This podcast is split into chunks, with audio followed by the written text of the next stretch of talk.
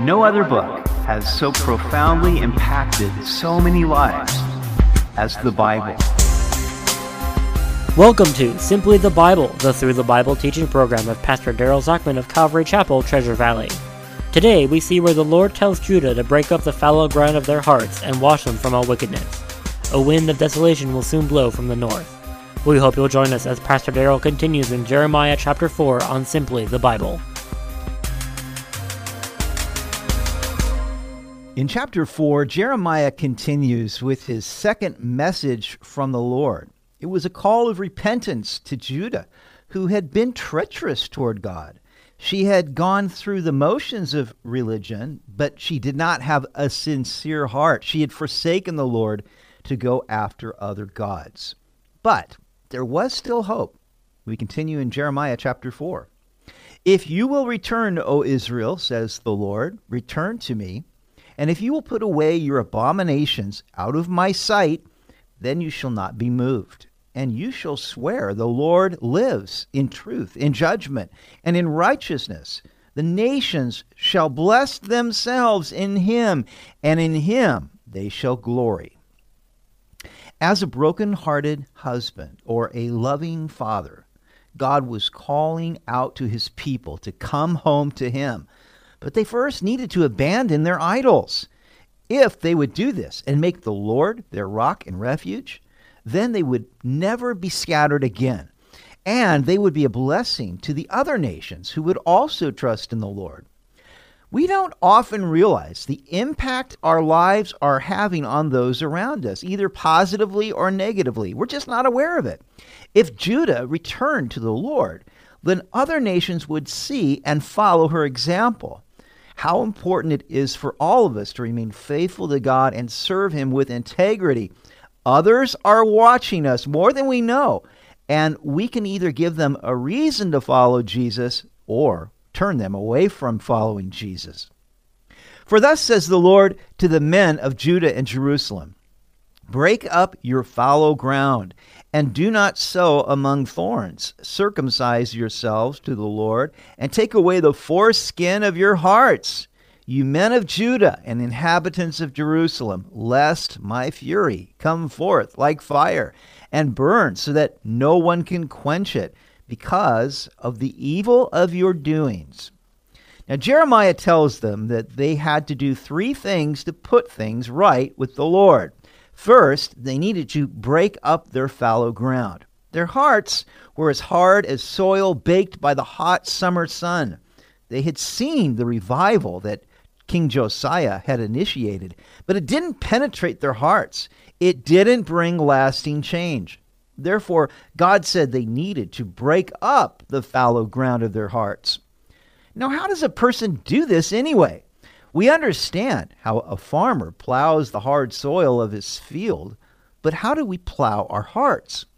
The only way is by submitting to the conviction of the Holy Spirit and confessing our sins. Then our hearts will be ready to receive the Word of God implanted into our hearts that will save, heal, and bring us to maturity. Second, they needed to stop sowing among thorns. Jesus told the parable of a farmer who sowed seed onto four different soils. Some seed fell on the path where the birds of the air ate it up. Some fell on rocky soil where it had no depth, and the seed sprouted but soon withered and died. Other seed fell among the thorns, which grew up with it and choked it out so that it didn't bear fruit. Lastly, some fell on good soil where it brought forth a productive crop. Jesus explained that the seed represents the Word of God. The seed sown among thorns represents the Word coming into the heart, but the cares of this life, the deceitfulness of riches, and the desires for other things choke it out. I believe that this describes the condition of the church in America. Our affluence distracts us and so easily chokes out the effectiveness of the Word, so it doesn't bring forth the fruit that God desires from our lives. So they needed to get rid of these thorns, to burn them out, if you will, before the seed would have its effect in their hearts. Third, they needed to circumcise their hearts. As good Jews, they had followed the covenant of circumcision that God gave to Abraham. But this mark in their flesh represented a life not lived for the flesh, but for God.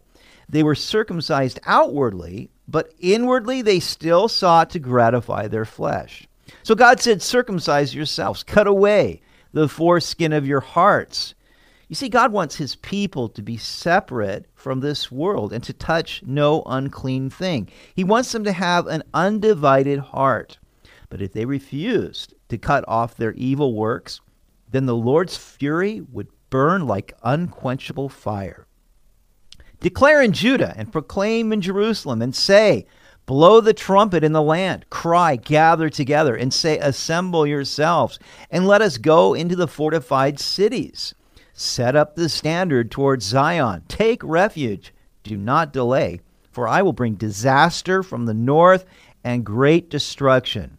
There wasn't a moment to lose.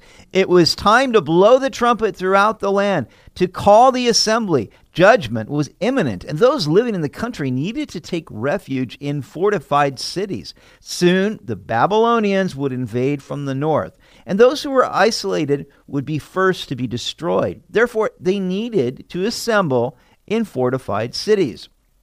You know, since the COVID pandemic, so many have separated themselves from regular fellowship in the church. But Proverbs 18:1 says, a man who isolates himself seeks his own desire. He rages against all wise judgment. Over 10 years ago, I received a very unusual phone call. The man didn't give me his name. He simply said that the Lord had given him a prophecy for churches. He said that terrible times were coming and only those who were in church fellowship would survive.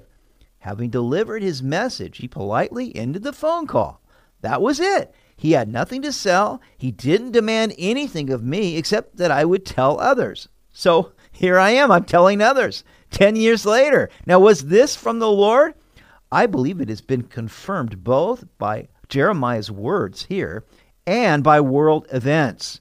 When evil comes in like a flood, we must band together in Christ if we're going to survive. United we stand, divided we fall. Verse 7, the lion has come up from his thicket, and the destroyer of nations is on his way. He has gone forth from his place to make your land desolate. Your cities will be laid waste without inhabitant. The people of Judah generally thought that they were invincible. They could not imagine their precious city of Jerusalem being leveled any more than we could imagine Washington, D.C. being leveled today. But the destroyer of nations was on his way, and he would bring total desolation. The cities would be laid waste without inhabitant. For this, clothe yourself with sackcloth, lament and wail, for the fierce anger of the Lord has not turned back from us. And it shall come to pass in that day, says the Lord, that the heart of the king shall perish, and the heart of the princes, the priests shall be astonished, and the prophets shall wonder. So what were they to do? God told them to clothe themselves with sackcloth and to lament and wail. Now, sackcloth was just that. It was cloth made for sacks, like potato sack material. It was either made from goat or camel hair and was very scratchy on the skin. To a nation that was heading off the deep end, God said, wear sackcloth, lament, and wail. Now, do you think that that was a popular message? On the contrary, Jeremiah was in the minority because the majority of prophets in Jeremiah's day were predicting peace. They contradicted Jeremiah's doom and gloom predictions. In essence, their message was, don't worry, be happy. But God gave Jeremiah a very different message. And let's face it, wearing sackcloth and lamenting will never be popular with the world. Judah was too complacent. They were too busy buying the latest books of the prophets who were telling them that everything was going to be okay when, in reality, it was falling apart. They thought that the Lord had turned away his anger when, in fact, God was giving them a little more time to turn from their sins. You know, it's always dangerous to misinterpret God's patience for his acceptance, or even worse, for his approval. The culture may change, but God's word never changes. What God declares to be sin remains sin yesterday, today, and forever. There was only one thing that could deliver Judah from the fierce anger of the Lord, and that was genuine repentance. If they didn't turn, then the hearts of kings and princes would perish, priests would be astonished, and prophets would wonder. Verse 10, "Then I said, 'Ah, Lord God, surely you have greatly deceived this people in Jerusalem, saying, you shall have peace, whereas the sword reaches to the heart.'" Now, Jeremiah didn't want to hear this terrible message any more than anybody else did.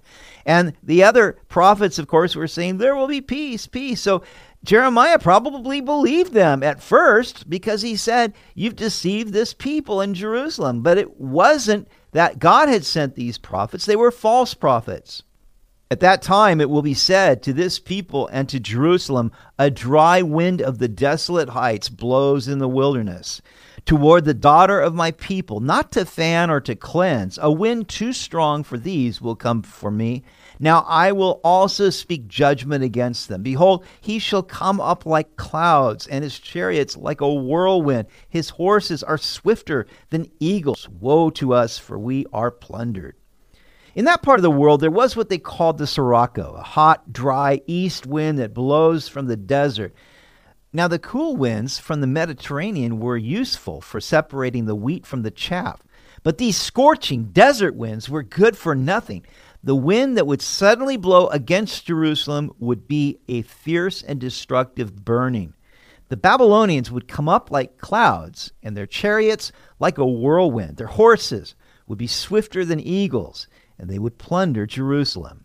"O Jerusalem, wash your heart from wickedness, that you may be saved. How long shall your evil thoughts lodge within you?" Even now, there was still time for Jerusalem to save herself, but she had to wash her heart from wickedness and from the evil thoughts that lodged within her.